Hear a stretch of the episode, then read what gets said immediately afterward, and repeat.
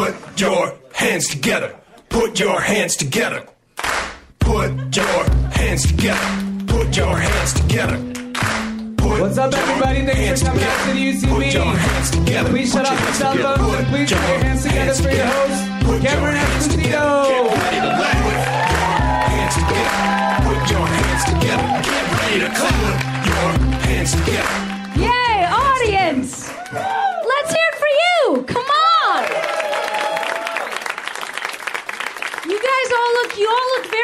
Energized. I'm happy to, I don't even know. There's also, wow, there's like a lot of like adult men in the audience. You guys are like, how old are you?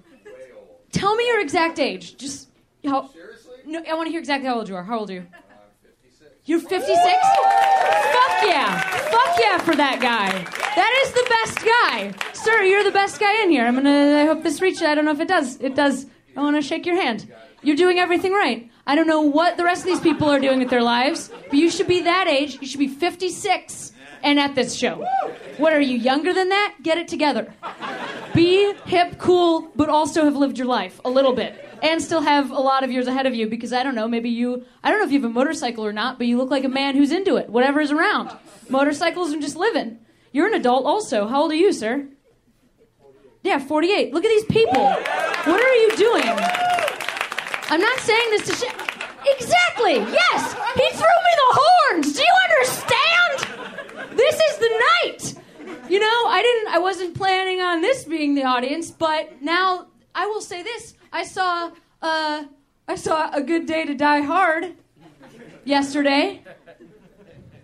And that dude that Willis has really fallen from his looper days, you know, which was just like just like two, three months ago. He looks like shit. However, they were angling that camera in Looper, whatever like CGI effects they applied to his face, they did not do that in that Die Hard movie. They let him grow in his little gray stubble, and I don't see him here tonight. He's probably at home. But look at these spry young folk here at a show. One more round of applause for these men and their service to our country. A lot of adults here, which is really nice. Are there any? Uh, who's like the youngest? Oh, it's you. You're the youngest person, I think. How how old are you? Yep. Okay. You're, there's a 13 year old. So there's a 13 year old in the fit. That's look at all those. Look at that range. I got pull. I have pull with a large uh, of, and also there's a lot of men in the audience tonight. Usually I come out and I just go right into material, but like I'm also like, wow, this section just all just a lot of men, just a lot of like men, you know, like really like men, a lot of beards and and and you you're wearing like a what are you even? Is that like a you're wearing like a leather jacket? Yeah, you're wearing a leather jacket. So you're a man. You even have floppy hair. Because you don't have to cut it. You have like Matthew hair from Downton Abbey.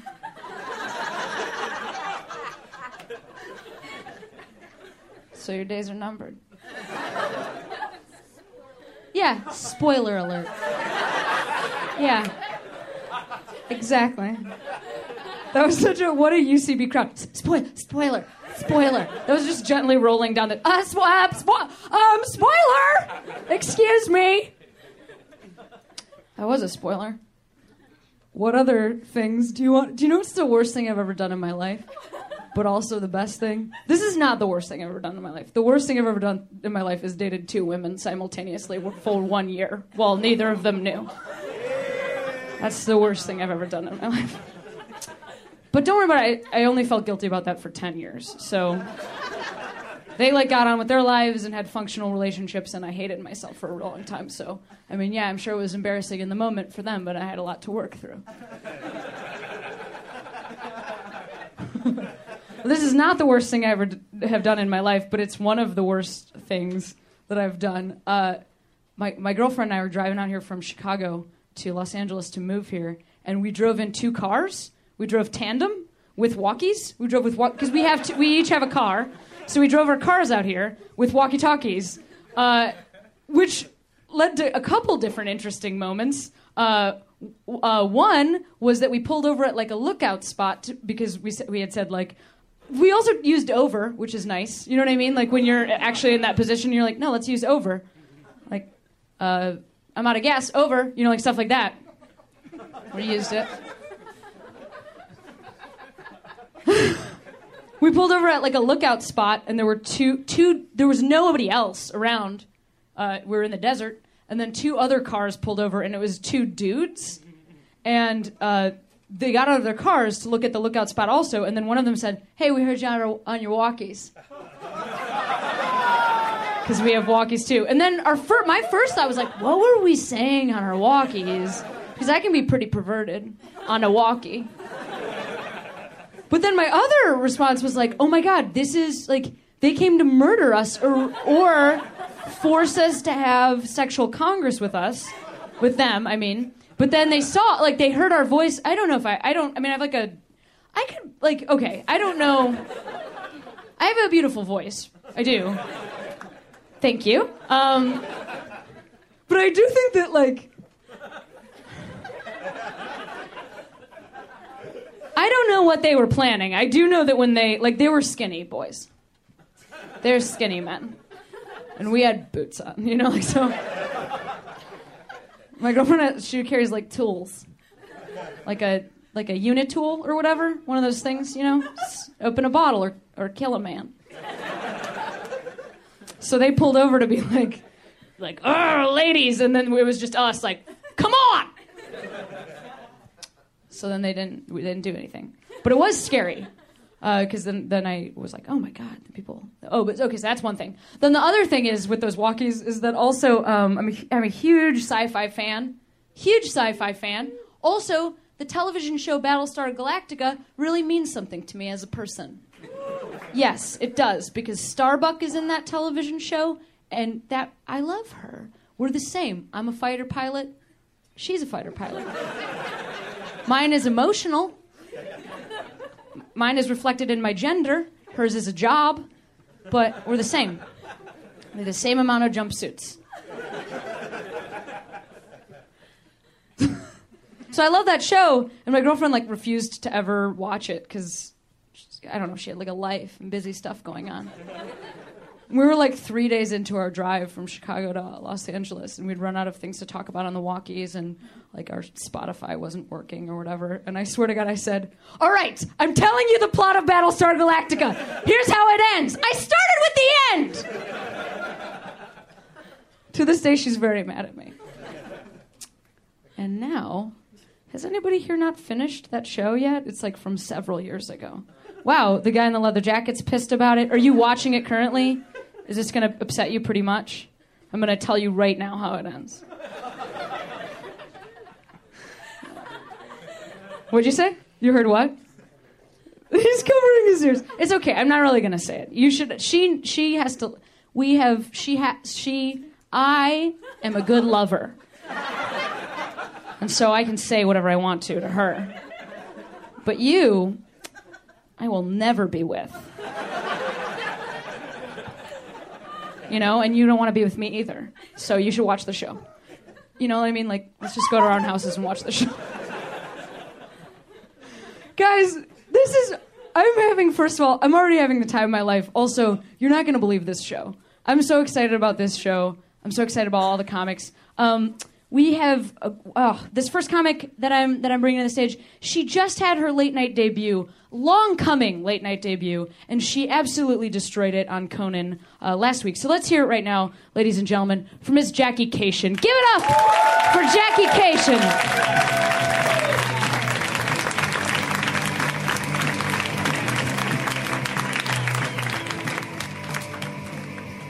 Right. And you know how I wanted to open that set? I wanted to open that set with, Yes, I am overweight. The world may consider it addressed. Because it's never as funny as you think. Fat jokes? I've never written like the definitive fat joke that's really gonna. Eh, whatever. Okay, uh, yeah, there's no end to that. That's great. That's an excellent place to start. Hello, hello. Um, regular, uh, normal sized people and babies and. Anybody bring a baby? Good for you. Okay. Um, I uh, um, I'm not gay, and almost everyone thinks so. Right? Right? Could have been. Went to college.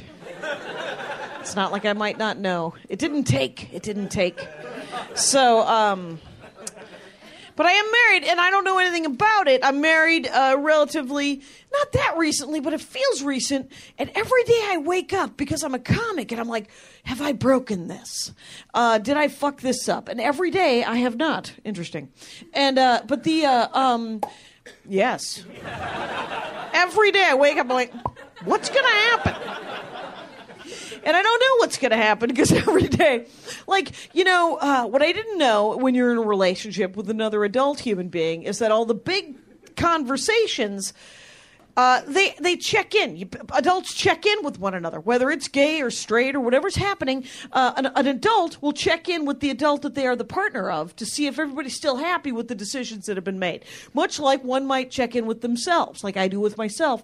Am I still happy doing the things that I'm doing, living where I'm living, uh, having these uh, jobs, this type of thing? So um, we get married. I think that we have had all the big decisions: job, kids work, where we live, all these things, uh, and that we will sit in those decisions until we die. That's what I think, and uh, it has turned out that he is he's checking it. So a couple of months ago, we're in the car, and he says, "Should we adopt?" we have discussed this, and so I go, "Did you want to adopt?" And he goes, "No." But should we? wow. Uh, like voting and recycling? Let's not do it like that. Let's not do it because we're supposed to. And i was telling a friend of mine i'm telling a friend of mine that story and she's like you guys are so great. You should totally adopt. You should foster. And i'm like you should fucking foster. I am not fostering you know who fosters angels? Angels foster, uh, and people who weirdly think they're going to make money from it. Uh, those are the only two people who foster angels. I am an asshole. I've already made peace with myself that I will be killed 15 years from now by a child that was raised feral. Um, but it got me thinking because I, I have four brothers and a sister, and uh, almost everyone just me and one brother not having kids. Everybody else, uh, plenty of kids, plenty of people on the planet. Holy shit. There's a lot of people on this planet. This, I swear to God, if I were Wiccan or something, I would think the planet was just sitting there going, are there really seven billion of the one kind? I have got to fix that. I'm going to go have a cigarette. Anyway, uh, I don't know what the earth is saying, but the thing is, is um, so I was thinking about parenting. I was thinking about parenting, and that's on this piece of paper. So let's talk about it. Let's do it. Because the thing is, is I um I have four brothers, and three of them all have like they have like I have 12 nieces and nephews. I have three great nieces and nephews, or some damn thing. Something like that. And um, I myself uh, haven't met them all. No, that's not true. I've, oh, that's true. I haven't. I haven't met, they I'm sure they're very nice. Uh, I'll meet them when they go to college. It'll be fine. Um, but the thing is, I when I think about what parents are expected, like 13, right?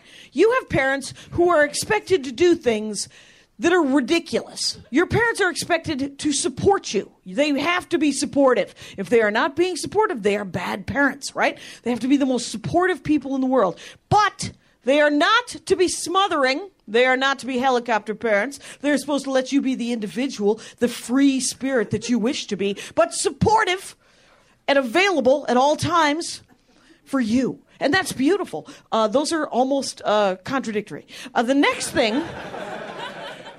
They are supposed to get you every advantage, every advantage, educational, fiscally, everything is supposed to be there. We're supposed to provide these. You want to learn how to box? Allow me to get some junior welterweight and uh, teach you how to throw a baseball. Let's get some guy from A ball. And I mean, it's insane the amount of uh, advantages you're supposed to be. But you are also supposed to raise a child that is not spoiled. No, that child should not be entitled. That's, that child should understand. And the third thing is that, that you have to raise a child that is non judgmental and tolerant. The most beautiful person in the world that you're raising this amazing. But you are also supposed to be, raise a child who better fucking win. because you have sacrificed everything for this goddamn little mutt. And it is amazing if they do not rise to the occasion. And uh, yeah, my parents, uh, I was raised feral, as uh, much like uh, I should have been farmed out to uh, other people who wouldn't have, who could have ignored me as well. Um, but the uh, God love them, they did the best they could. Like my parents, my dad is, he has no. There's no moral boundaries with him. He doesn't. He always he believed in us. He, I'm the youngest of six, right? So uh, he always has a lot of advice. His best advice, I think, is you make your opportunities and you break your opportunities. Remember what Jesus said: "Give a man a fish, that man knows where to go for fish." you teach a man to fish, and you've just destroyed your market base. My father, there's no boundaries. There's no any nothing is there's no okay. So, but he believed in like my father doesn't vote. My father has never voted. Uh, he hasn't voted since '72 when he voted for McGovern, and uh, he pretends. He's like he doesn't believe in the government. He thinks you got to work around it anyway. It doesn't even matter. What he has actually said is that he doesn't vote because nobody's really on his side. And I'm like, what are you, an ent? And um, that is a Lord of the Rings joke for 17 people. I could close on it, but I'll do this. Is uh, love an ant joke, and uh, but the thing is, is he like he says things like you could. When I was a kid, he was always like you could do whatever you want to do in life. Remember, Jesus only started out with twelve followers, and um, which was like, did you want us to start religions of our own? He's like, you could do it. I believe in you. You could do it. And he would also say things like, you can do whatever you want to do in life as long as they don't catch you. And. And I remember just being like eight years old going, Is that the rule? And my mom's in the back like a catcher waving us off, going, That is actually not the rule. That is actually, let's go watch MASH. Anyway, uh, that's, thanks a lot, you guys.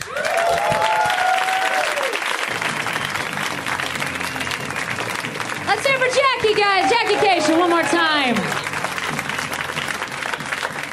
So we have an awesome show, and I'm going to keep it right on rolling. Uh, this next comic, she released uh, her her most recent special on uh, Chill.com, the special, special, special, and it is a very important thing that happened in comedy this year. And if you haven't uh, purchased that yet, uh, go home and spend that money on that. It's uh, that's it. We can. That's she's already. That's the best comedy there is. So she's already done it, and uh, she's here tonight. Uh, let's hear it right now for Maria Bamford, guys.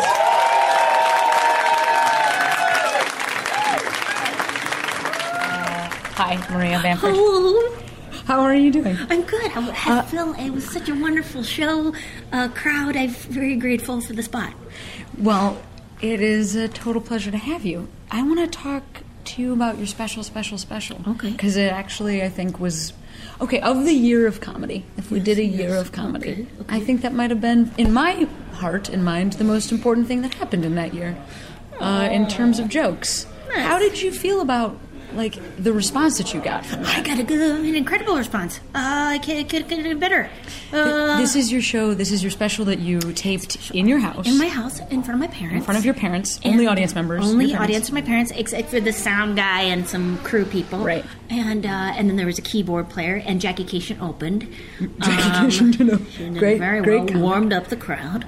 Uh, yeah, it was because it's it was, yeah. I just wanted to. I love being with my parents, and so it's like any excuse, and it's also the laziest possible choice is to uh, do it in my own home. Uh, why do I have to go out to a theater Right, and well- gather 300 people? I would also add, uh, since it is harder to do comedy, I think for smaller audience audiences, perhaps the bravest choice.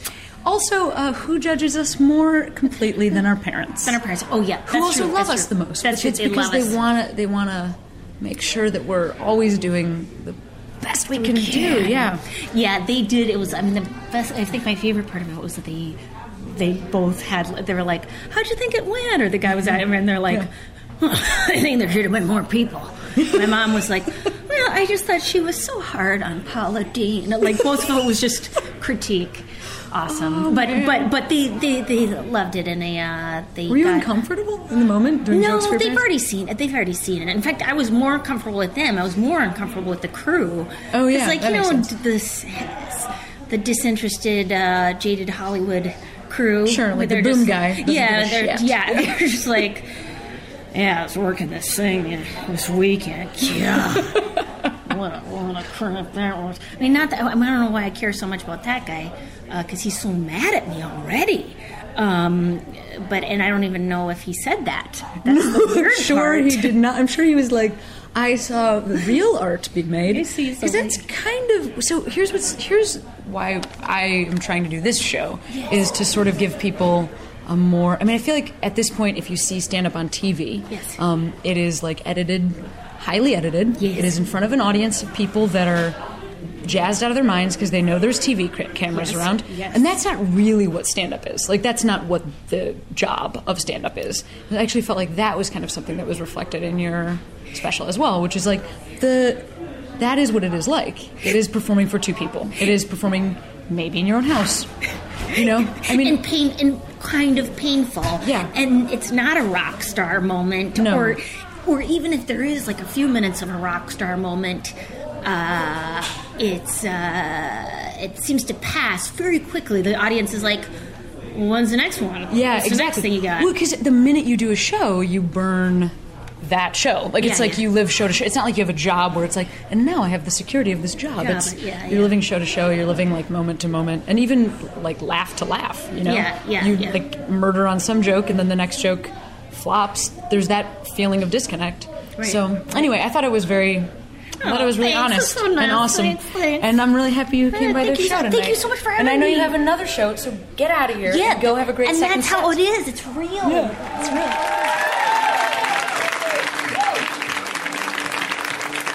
Maria Bamford, guys, let her hear it.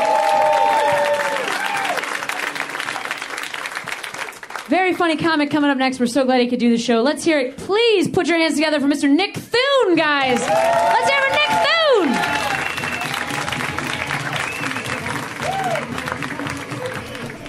Hi, Nick Thune. How are you? I'm well, and yourself? I'm doing great. You, uh, first of all, you look great in person. I've never met you, but Oh, well, you, you are much. very like handsome and slim. I like your outfit. Well, I know people listening right now are probably wondering what I'm wearing, so I might as well go through you should, it. you Um, should tell us what you're wearing. I'm just wearing a you know skinny jean. No.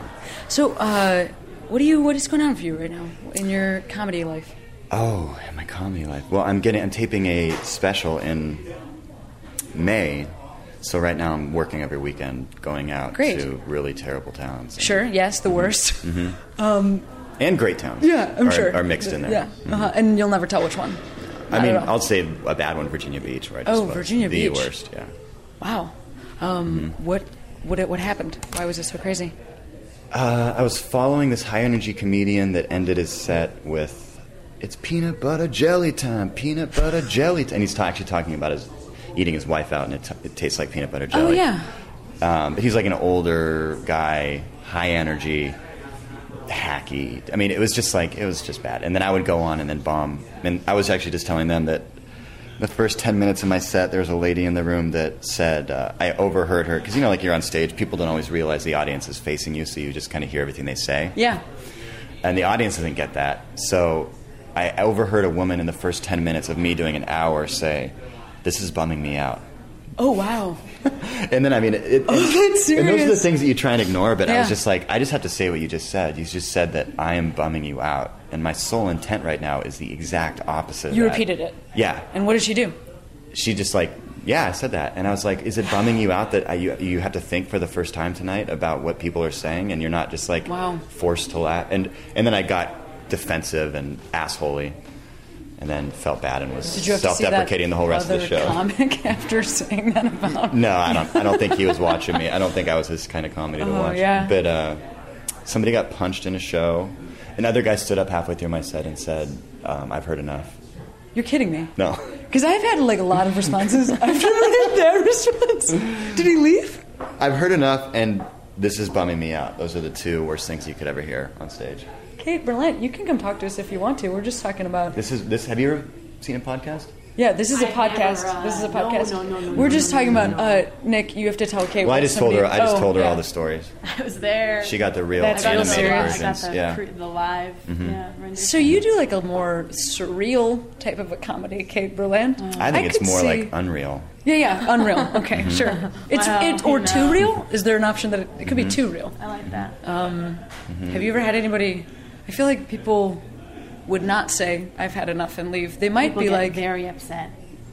When on stage. They get angry. Yeah. They get volatile. Mm-hmm. I no, they do not.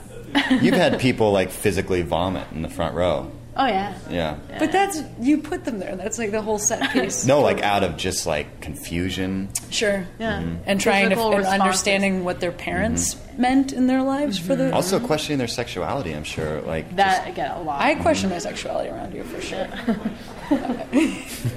um, yeah, she's okay. I'm gonna go bring Jackie off stage. Okay. It was nice talking to you, Yeah, Nick. it was great and talking to uh, you, too. you're gonna murder because you're at UCB, and these are the kinds of people that are ready. no, we're gonna find out. Yeah, we're gonna find. out. Mr. Nick Thune, guys. Oh man, how are we doing so far? How does everybody feel? This has been a great show, and yet, and yet, there's still more show, and I can't even believe how exciting that is. Are you a family? I just figured that out. Got it. Uh, because that's the you're the uh, the. How old were you again? We spoke about this earlier. 48. You look great. You look great. I love what you're wearing a jacket over a sweater. That always looks nice on a man. Just really nice outfit. Uh, who are you humans compared to this uh, gentleman here? Is- yeah, you're, you're his daughter. You understand. He's a, a, a, a swell looking gentleman. You have to be careful in Los Angeles when you're talking to daughters. Because that could be your husband. I don't know. I understand it's gross because there's a taboo against, you know, families dating. But just imagine from my point of view, I look at you. I don't know your fa- I mean, you have similar eyes. You all have similar eyes. That's why I thought maybe you were. And, and I'm not saying you should. I'm not suggesting that you should hook up with your. Like, just let him. He seems like he's fine. He doesn't need you. I don't know why your head went there. I just in my, my I was in my mind I was just aware of the fact that that you have blonde hair and you have dark hair and that's kind of you know that that's what men like, blonde or dark hair. Sometimes red hair too. You know what I mean? How? What? Do you guys live out here? Do do you all of you live here? He does, and you're visiting. You're you're visiting your, your father who lives in Los Angeles. What do you, where do you guys live? Uh, daughters, where do you? Yeah, yeah, you live in New York, obviously. I mean, it's like either one of the, like you look like your eyebrow your eyebrows are like really under control. You either live in New York or LA. Like there's no other because otherwise how would you even know how to do your eyebrows like that? Um, it's just not like I'm from Chicago. It's not that's not a thing that we learn. Uh, I learned how to tan over my eyebrows. Um, okay, that's cool. That's how. What brings you? What brings you to visit? Just visiting the dad? Why do you guys live in uh, New York? That's where you. It's a family thing. Do you live there for a different with a different? You live there with your mom. You uh. Well, first of all, I'm glad you're visiting your dad, and second of all, I'm glad your mom lives in New York. Your lives are perfect. Like I, I understand, maybe there was some family drama for a while, but now you've got it. Like you don't have to. Like you're still obviously in good touch. He's a hip happening guy. He brings you to the UCB. Like whatever stuff happened before. Water under the bridge. I think you're doing fine. I think you're doing fine.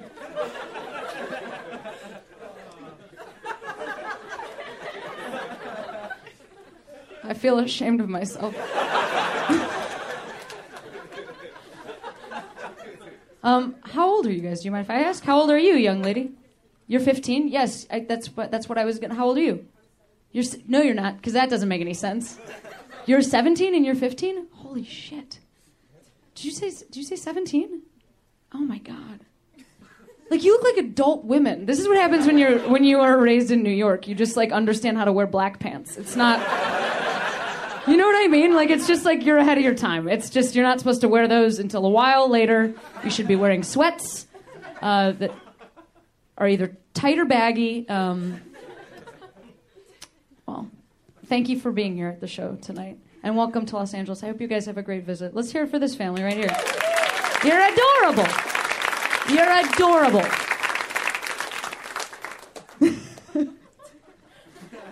I think I fixed it, right, guys? yeah, I probably fixed it. Yeah. I just needed that. Probably fixed it. Well, this next comic is, uh, he, he's a friend of mine for a long time. He used to live in Chicago, and he actually is taping an album this Friday at the Nerd Melt Theater here in Los Angeles. So if you're around on February 22nd, you should go watch that taping. He's a very funny man. I'm stoked for him. The album's also going to come out on a Special Thing Records, and, they're the same. It's the same two dudes, specifically one, Ryan McMenamin, who uh, puts out this podcast. So we should support that as well. Uh, yeah, Ryan's right even over there. He can even hear you if you clap. Uh, let's hear right now, ladies and gentlemen, for Mr. John Roy. Give it up for John Roy. Cameron Esposito, how about it? Uh, it's good to be here uh, on this side. You can cut the punk song, whenever, it's all good. Uh, it's good to be here in this part of the city. I live in West Hollywood. I moved there seven years ago because I always wanted to live in a lunatic asylum in the gay part of Moscow. and I succeeded. There really are crazy people wandering around, and and look, I, I before I go into this bit, I hope you know that I'm not like making fun of them. You know, like comedians, like, oh, that John Roy, he really uh, he stuck into those people without the capacity to care for themselves. He really took them down a peg. I know it's not their fault. We had a perfectly functioning mental health system in California until Ronald Reagan became governor, and then apparently he thought they could better get the care they need in the bus stop outside of Target. So that's what happened. But living in such close proximity to insane people as I do, I had to say Hollywood actors are shit at playing crazy people, right? And they get they get awards for it every year. People are like, "Oh, wasn't Heath Ledger so great playing the Joker?" No, he he was good at playing a villain, a bad guy who's scary with a plan. But homeless people don't have plans. They don't have to-do lists. Crazy people don't have their to-do list is like hope that what you think are the cars are the cars. Like that would be, that's it. There's no plan involving piles of money and Hong Kong. Right? Like there was oh, but the Joker. Like well, no, but he everything the Joker said made sense. Right? That's not the way crazy people are. I saw here, and the Joker's outfit coordinated. He had a he had a thing. I saw a guy. He, this is what they're really. They have a sheet over their other clothes and they're not t- you know scaring you with the possible story of how they got their scars. It's like uh, Alexander Hamilton felt the president should have the powers of an emperor,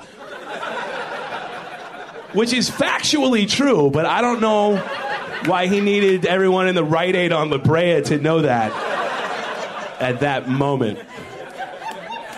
But I, I am grateful for those people living in my neighborhood, though, because because they're so out of control. That sets the bar of acceptable behavior comfortably low for the rest of us. You can walk into stores in WeHo high as fuck, and they will treat you like a cop who's a dad.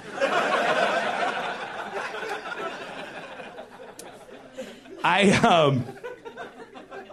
I like reading books, but I'm not one of those people that thinks that any book is automatically better than whatever movie they make, you know? Movie comes out, people go, oh, but the book is always so much better. Not always. Books depend on me. I have a horrible visual imagination. HBO has 57 artists with master's degrees in making medieval armor. Their version of Game of Thrones is going to be way better than the piece of shit production my brain put on with the castle from He Man and Lego Knights and a dragon I bought with skee ball tickets. I'm trying to eat better. I'm trying to eat food from the grocery store, but I, to make a meal like not garbagey food. But I don't know what I'm doing. So after I get the clo- food home, I'm just pulling stuff out of the fridge till it looks like enough. Like that's my dinners make no sense. My dinners are like the team they put together in every war movie. It's a ragtag group of underdogs that don't really get along, but they have to learn to work together to accomplish the mission. It's like tilapia, taco meat. I want you to meet English muffin.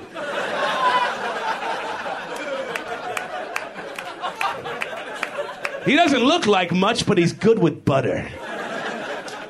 I don't know, Sarge. He looks like breakfast to me. Well, he's the only starch in this refrigerator, so you better get used to him. I had a pretty good year for my family. Uh, my mom quit drinking, which is cool. My yeah, uh, my dad quit ten years ago, so they're both sober now, which is good for me because when I was growing up, they were not, and I was an only child. So growing up for me was like being the manager of a very unpopular bar. we only had two regulars. They came in around six. They were drunk by about 10, and it turned out that they owned the place, so you could not cut them off. But if you had to have a dad who drank too much, mine was a good one to have. He loved me, he didn't punch anybody, he didn't get arrested, he would just pass out a lot. Like, my biggest memory of my father's drinking is that he never saw the second half of any movie my family rented between 1985 and 1995. He could get through half a movie, and then the scotch would kick in. So, as far as my dad's concerned, the Griswolds never made it to Wally World. There may or may not be a Daisy Red Ryder BB gun underneath that Christmas tree in Cleveland. It was all Shawshank, no redemption. But maybe that helped my dad seeing just the first part of the movie because it's the second part where all the Hollywood make believe stuff happens, right? The first part's more like real life. Your real life FedEx plane crashes into an island. You paint a face on a volleyball and you die.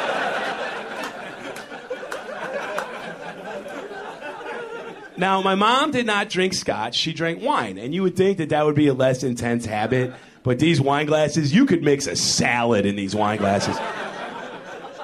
And look, I don't want you to think that I feel like I'm superior to my parents, that I don't have the temptations towards alcohol, that I'm above them. Absolutely not. I have drank like an asshole many times in my life. I often drink too much. I often drink when I shouldn't. It, the only difference is that they would drink at home in the apartment. And that didn't make sense to me. Because I drink a lot, but I drink at parties where there are girls, and I have to forget that I don't belong there. Like that's. makes sense. That makes sense to me. But he would drink at the apartment. That's not a party. Unless that was my dad's idea of an awesome fucking party. It was like Friday night at our apartment. Oh yeah, dude, you gotta go there, man. It's gonna be me, my drunk wife, and an eight-year-old nerd. Oh man, I hope he shows me 25 drawings of the Roman gods he did that day.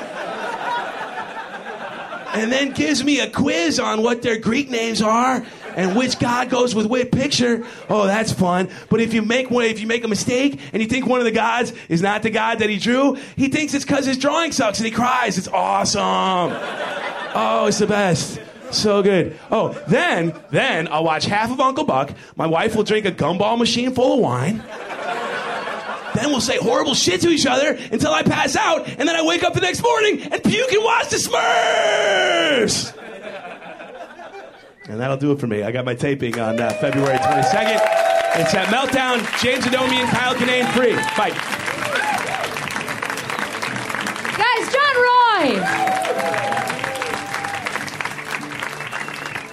Here's the other thing. Now, if you if you're here in, in LA and you want to go check out his taping, absolutely you should do that. If if you're not here in LA, uh, you should follow Put Your Hands Together on Twitter at PYHT Show. And we always tweet out all the handles of everybody that's on the show every week. So you can follow them. You can follow John. You can find out when his album comes out. He's hilarious. You're going to love that. You can find all the, the folks that are on all of our shows. How about that? Isn't that a great solution to all of your problems?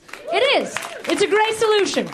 Uh, this next comic, I'm I'm so happy to have her as well. I, I've said that about everybody, but I mean it. I'm not a liar. This is true happiness.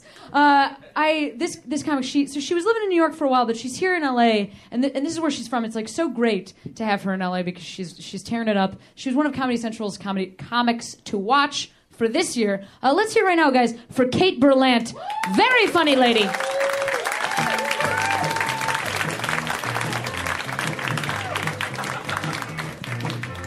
Oh, you guys. It's true. Everything she said is true. New York, LA, maps. Buy one. Or don't, but just know it's an option. I don't uh, own maps, calendars, mirrors, you know, they're all just governmental constructs telling you, you know, get a job. You know, it's all your dad breathing down your neck. Um, I don't do it. I'm not used to driving, you know, way over here. I actually got lost. It was actually a powerful experience to become physically lost when emotionally you're so lost. Uh, it's very nurturing. Uh, I'm in a very weird place. I'm not going to mask it. Um, very raw. Uh, have you ever built a relationship with a dog through a fence? You're about to. You're about to. I'm trying to actively drop my mask, uh, be more, you know, more vulnerable. Hey, what's up? What's your name? I don't know. What's your name? Ah, You know, that kind of thing. Um, and you know, it's it's helpful. You know, I think people are just problems with faces. Uh, you know, you know, we know this from media, books, music, Renaissance paintings. You know, it's right there in front of you. Just look at it. Yeah. It's all really just right there. What is it? Friday? You know, gonna go to a party later. Um, I might, you know, people sometimes they see you up here on the stage. They're like, she has it all. You know. Um, which is flattering. Sure. Um, but it's violent. Yeah. And uh, so, you know, I might go later to a karaoke bar, a, um, a you know, some place that you may go to have a uh, tapas or something like that. And, um, you know, just to sort of partake in that culture, you know, sort of downtown Baltimore, uh, kind of just take part in that and go, you know, just. Um, for fun, absolutely for fun. You know, just the point is just don't cloak yourself. You know, you don't have to wear a cloak to wear a cloak. You know, I'm looking at here right now some of the faces. There are some cloaks. You know, some people just. Um, they're uh, they're recording this, which is you know my roots are in vaudeville, so I'm very physical. You know, you know really the urge to kind of just shuffle and kind of do that, which is, of course, it won't translate into sort of the oral medium in which we're classically bound via microphone, via what have you. Um, but, you know, sometimes, right now, of course, the urge to pull down the screen and kind of take part in classic shadow art. Um, oh, you know, and just sort of by giving voice to the impulse in some way, I've almost done it, right? Sometimes you can actually just by just by articulating the need and the desire, you fulfilled it. And you haven't hurt anyone. No, you have not. Or have you? These are serious questions. They're not going to teach you at Tufts, Emerson, NYU, Emerson Day School, wherever it is that you may have gone. You know, it's dangerous stuff. It's scary stuff, you know. Oh, it's hard. You know, we're so protected here in the artist community. You do forget that it is a sick country. Yeah. Uh, the meat's bad. Um, there are GMOs in it. Right? Our kids can't vote. So yeah, I'm political. Okay? Someone needs to step into the public sphere and say, "There's a problem." Okay? But people don't want to hear it. A lot of times, people will say, "Don't listen to her. She's a witch."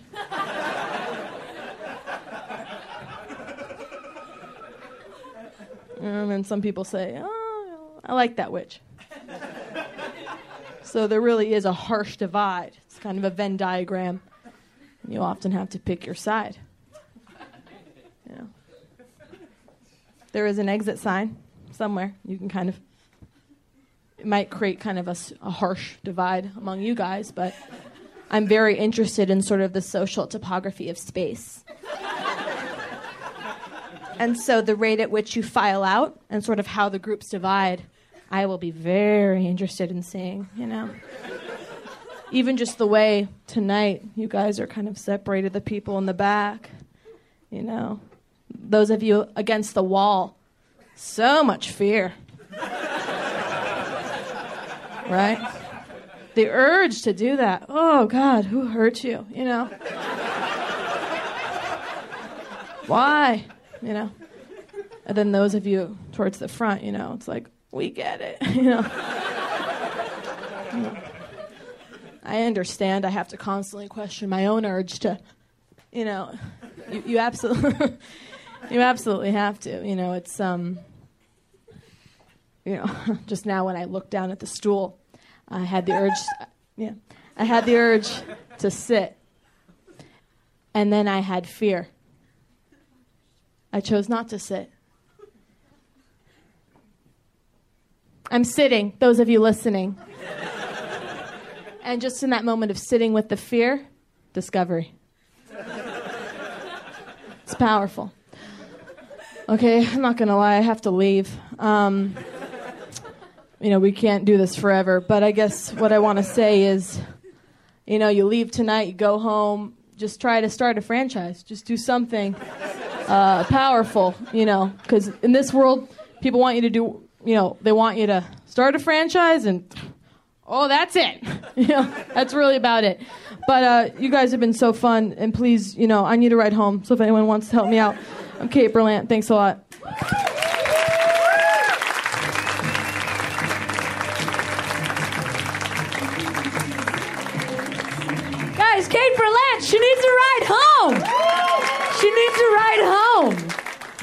Somebody in here. I don't know what's going on with uh, with your. How are you, sir? How are you? Yeah. What? How? How's the show going, sir? You're you're having a good time. You're having a fantabulous time. Yeah, that's right. That's that's you seem um, you seem relaxed. What do you do for a living? Guess, guess. You want me to guess? No.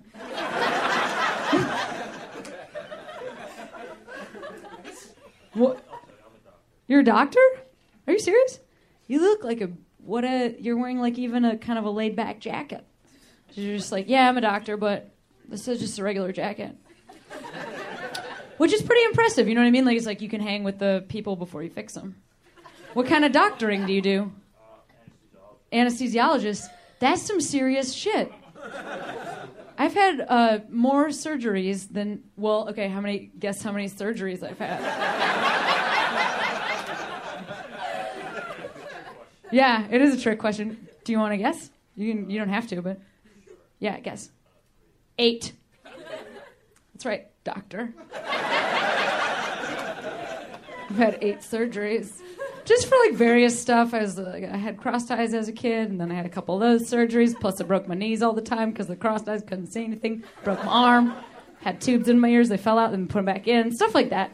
Um, so I've seen like a lot of anesthesiologists. That's a scary. Have you ever had surgery, anesthesiologist? You haven't? So you don't even know how scary it is. Have people told you how scary it is? Because like you're here's the thing, the anesthesiologist is always really nice because they're like gonna put a, they're gonna put some shit in your body and then you're gonna fall asleep, which is a weird thing that you're trusting somebody to do. And they always come meet you before you have surgery and they're like, okay, you're gonna fall asleep and you won't feel anything, and you go, oh sure, as if that's possible medically. You know, like as a, just a regular human, I feel very skeptical of your ability to do your job. Not that you can't do your job, but that anybody would have that kind of wizardry at their fingers. Like I know I have like a I know I have like a needle in my arm, but I'm like, oh, I mean, they've been I've had this in here for a couple of minutes already, and nothing is. At, you know, like it's like this whole, it's like this really crazy feeling of because the doctor they always make you like count down and stuff like that. And I remember every time I've gone under because I've always they've always been I've always had general anesthetics, um, which means I'm very resilient. I've woken up eight times as well. Um, but keep trying, but I'll keep fighting. But like the last thing to do is they're like countdown from ten, and you're like, oh, this is never gonna. Because that's my biggest. No, I well, my biggest fear is to be murdered in my sleep by somebody specifically with a knife. My second biggest fear is to have surgery and not really be asleep, like to have somebody go like, you're gonna not feel a thing, and then and then you know like your body is paralyzed, and but you're but you but in your mind you're like, I feel everything. You know, so have you ever done that to anybody? Yeah, me too. I hope not either. Well, you have glasses, so I assume you're really good at your job and nobody's ever. I feel like those are the kinds of doctors you can trust as doctors with glasses, you know? And ja- white jackets, you know? And that are in love with other doctors. That's just what I've learned from medical dramas. Okay. Well, uh, thank you for your thanks for helping us uh, fall asleep before we get our bodies cut open. That's so much better than the alternative, which is just to be completely awake. And I'm so glad that that's not how we do it anymore. Although we were tough back then, you know, and good at drinking whiskey, I think, biting sticks and stuff. Guys, we have two more comics on the show, and I know that it's been a great show so far. This, I think, mi- might be uh, this might be my favorite of all the shows that we have done so far. I'm really having a great time. So, uh, we have two comics left, and they're both gonna gonna kill your brains with joy. And I believe in you as an audience. I think you have it in you. Do you have it in you for two more comics? Oh yes! Look at this anesthesiologist. I am the opposite of you. Do you understand? Because I yelled and then you yelled back. That's the opposite of that. Okay, in my mind, that made a lot of sense. You make people go to sleep. I make them live their lives. I don't know what I'm talking about. But if anybody here, thank you very much. That gentleman gave me a clap. Yes. If anybody's taking the SAT tomorrow, I would do that. If it's like anesthesiologist is to sleeping, as stand up comic is you can fill in helping people live their lives, but you have to do it all as one word. Okay. Penultimate comic of the show, and I'm very I'm very happy to have him. He just moved here one month ago from New York, and you guys are we're gonna welcome him, right? Because we're a welcoming city, and we're gonna say, get the fuck over here and let's and tell us jokes. You know what I mean? We're gonna say that right now. Let's hear it for Gabe Liebman, guys. Give it up for Gabe. Come on.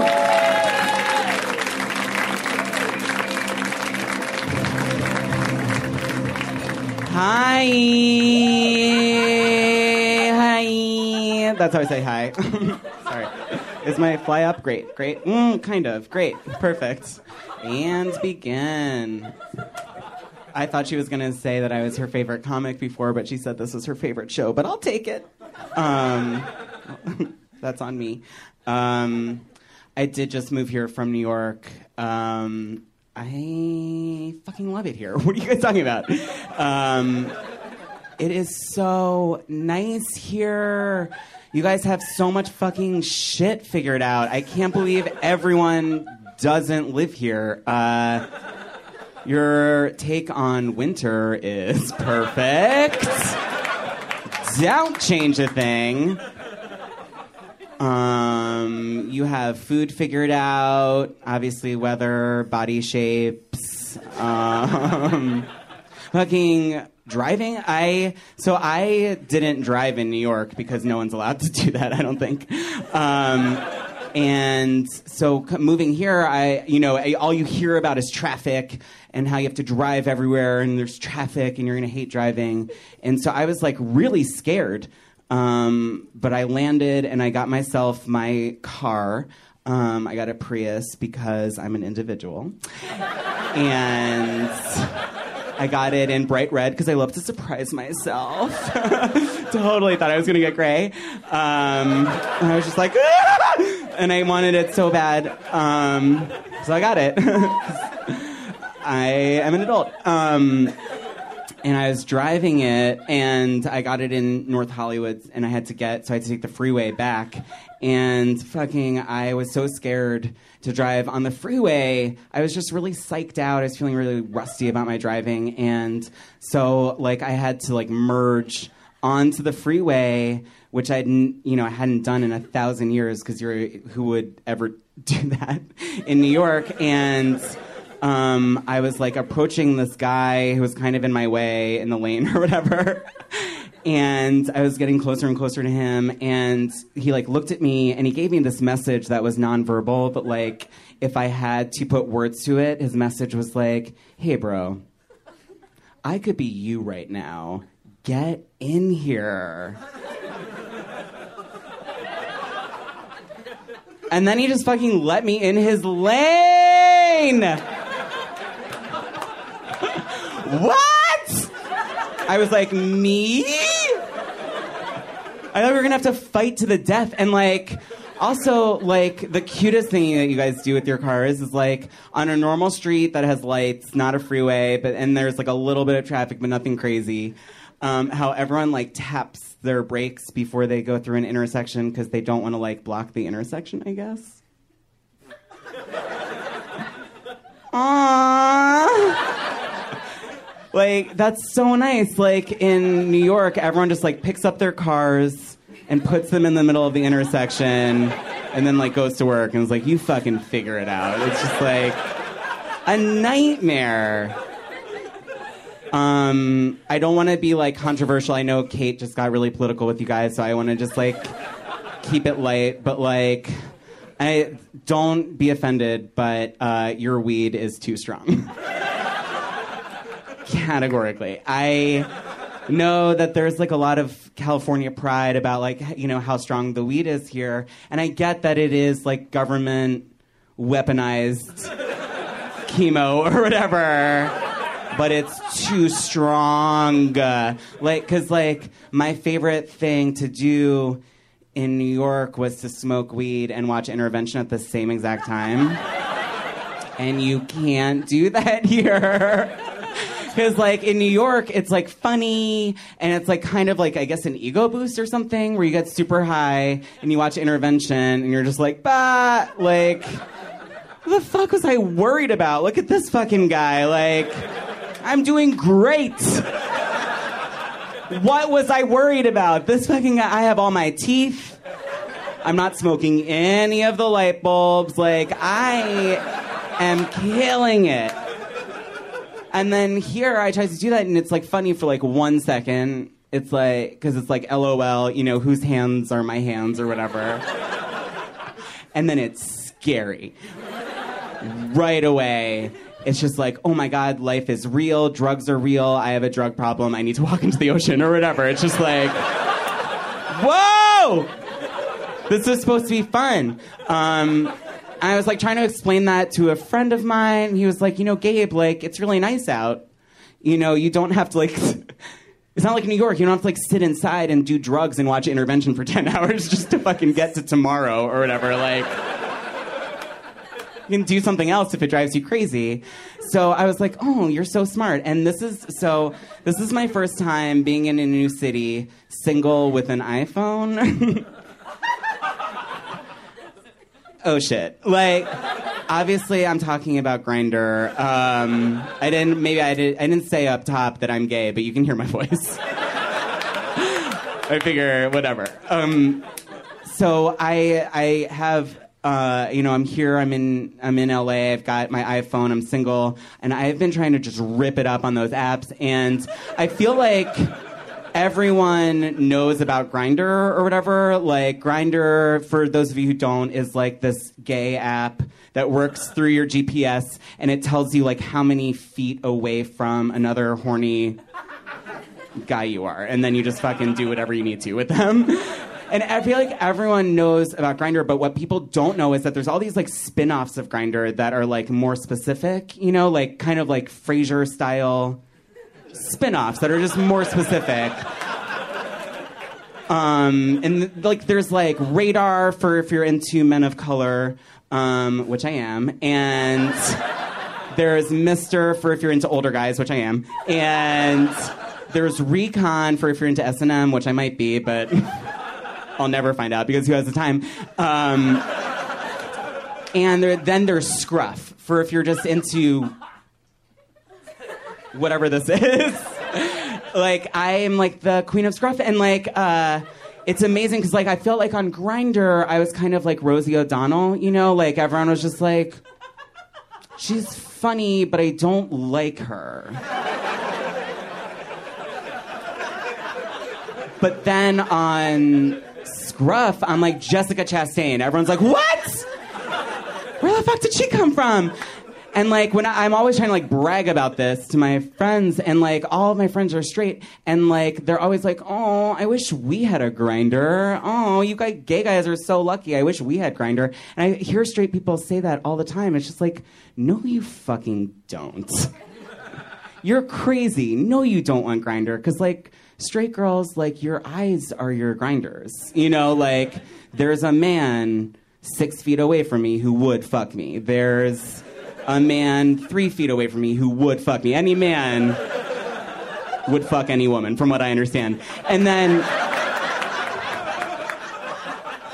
And then straight guys, you don't want Grindr either because you have to make a profile on that shit. And trust me, from the straight guys I know, trust me, no girl is gonna fuck you based on what you think is cool about yourself. I'm gonna leave you with that. It's a lot. I'm Gabe. Good night.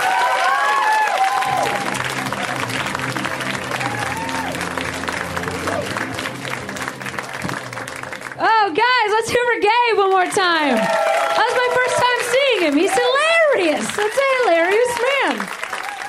I do feel like I do feel like I hear that a lot too. Like, where's our Grindr? Grindr. I'm like, you know, it's the world, right? It's the whole world. Because there's a lot of straight people. It's, it's just the whole world. Oh man. When is White History Month? You know, it's kind of like that. It's a little bit like that. It's a little bit like that. We're straight pride? You live it! You are living straight pride! Okay, sorry, pardon me. Uh, all right, guys, we have one final comic. And here's what I'm so excited about. She actually drove down from San Francisco just for this show. And this is her first time at the UCB Theater. And she is, I, I, I saw her uh, for the first time a couple months ago. I loved her so much that I immediately booked her on the show. And I'm so glad. Like, she drove down for this, and then she's turning around and driving back up. So, guys, you can really lose your minds for her because this is it. This is her night right here. Let's hear it. Come on, give it up for Caitlin Gill, guys. Give it up for her. Come on.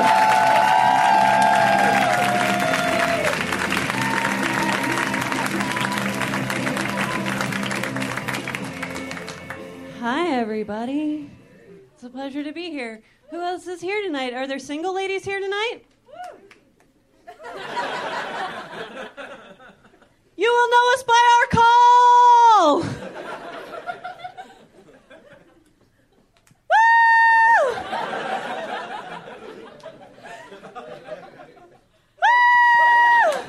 By the way, I know that there are more of you out there, and you were left alone, single lady. You were abandoned by other single ladies. That was a war crime that was just committed against you. There, it's impossible that there are no other single women here. Where are you, single ladies? Oh my God, there's only two of us. What's happening? Who's in a relationship here? How did so many of you not make any noise at all? Are you all here on like your third OK Cupid date? I don't know. Am I in trouble for clapping or not clapping? Uh, How many of you have just fucking given up? How many of you have done that? There you are. The silent majority. Single ladies, own your woo. That's our noise. That's our signal. Woo! It is more than a note. It is a chord. It's a chord struck between notes. It's like total freedom, ability to make my own decisions, desperate loneliness. Woo!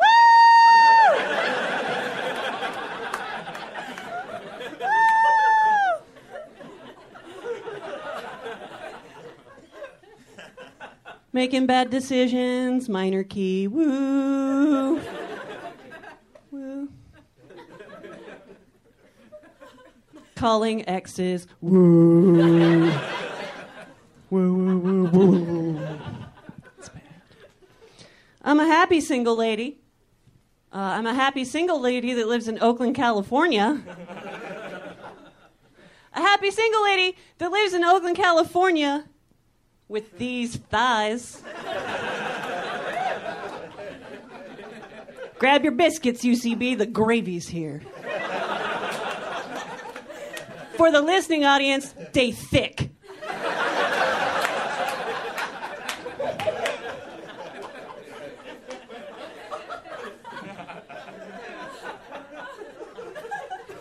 They are not currency everywhere. They are gold in Oakland, California. I've learned living in Oakland, California that the kind of people who appreciate legs like mine are very vocal about it.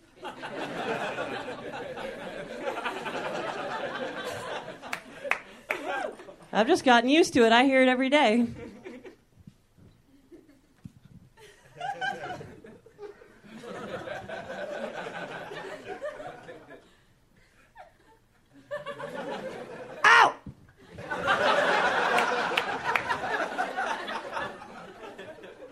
Oh, damn. Ooh.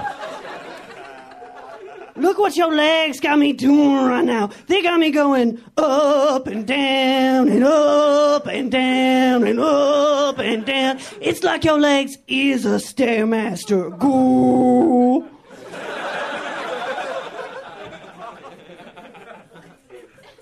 Your legs is ham hocks. They flavoring my soup right now. Go.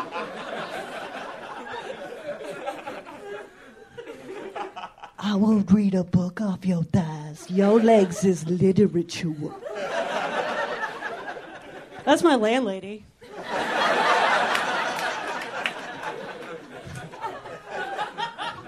She's a five foot two Korean. Just really into legs, you guys. That joke's racist twice. Welcome to the show. I'm a happy single lady. Happy single ladies, we fascinate and frighten people. They don't know what to make of us.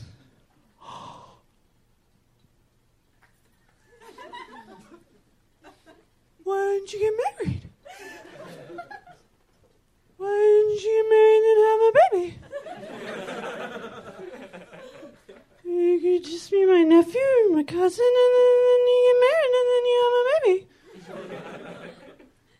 What'd your daddy do you? How come you can't just get married and then have a baby? What? No, no, you don't. You don't have to complete yourself. You can just meet another incomplete person, like my nephew or my cousin, and then, and then you get married, and then you have a baby. No, oh. No, you know, you. You don't have to accomplish your own goals. You just make a new person, put a tiara on it, push it into the world, make it do what you couldn't.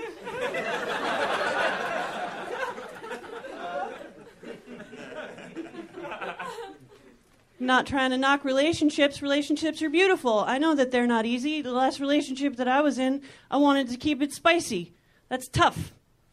I tried lingerie.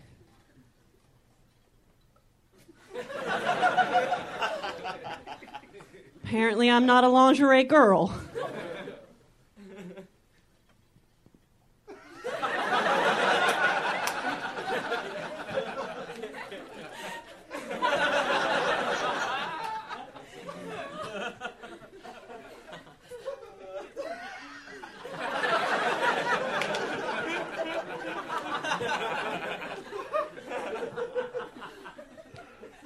Tried though. I thought I'll surprise him. I'll surprise him with some lingerie. Oh, excuse me, honey. I just have to use the restroom. And then I went into the restroom and I put on the lingerie and I came back out. This is the man I date. No better prepared for lingerie than I am. It's not like you heard, like, yeah, get on this dick. That's not what happened. He was terrified.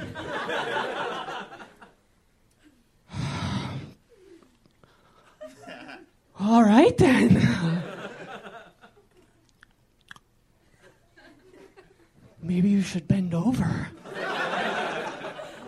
Bend over. Oh, yeah? Okay. I'll just go over to the bookcase here. Maybe you need something from the bottom shelf, maybe, huh?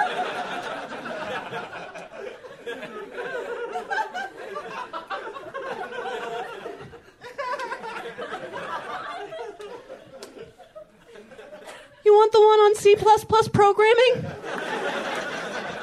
He wanted the one on JavaScript, everybody. Thank you so much. You've been so much fun. Good night.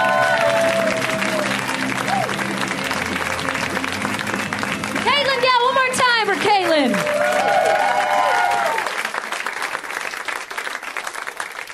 guys, I want to thank you so much for coming out to the show tonight. You know, we are here at the UCB Theater in Los Angeles every Tuesday night, and you can get tickets on the UCB website. They go on sale at midnight on Tuesdays after the show. Go home, buy your tickets for the next week, and come back and see us again. I want to thank AST Records and Ryan McMenamin. I want to thank everybody here at UCB, also our stage manager, Rhea Butcher.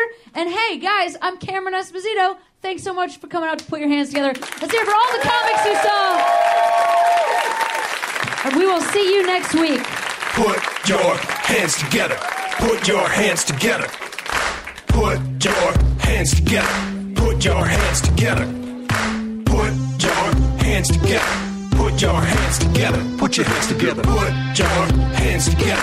Put your hands together. Get ready to laugh. Put your hands together. Put your hands together. Get ready to clap. Put your hands together. Put your hands together.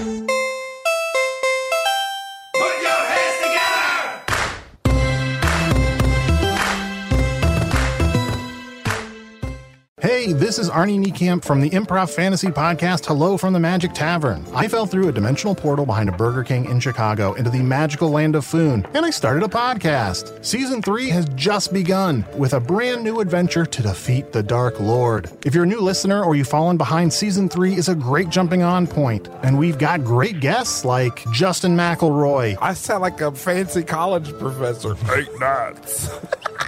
Rachel Bloom. You want to see my collection of men corpses and one woman? Felicia Day and Colton Dunn. You've seen me have intercourse with a variety of species. It's a bummer. Andy Daly. You have the members of Genesis listed, but Phil Collins is crossed out and then circled and crossed out again. Uh, yes, I have killed Phil Collins twice. Thomas Middleditch.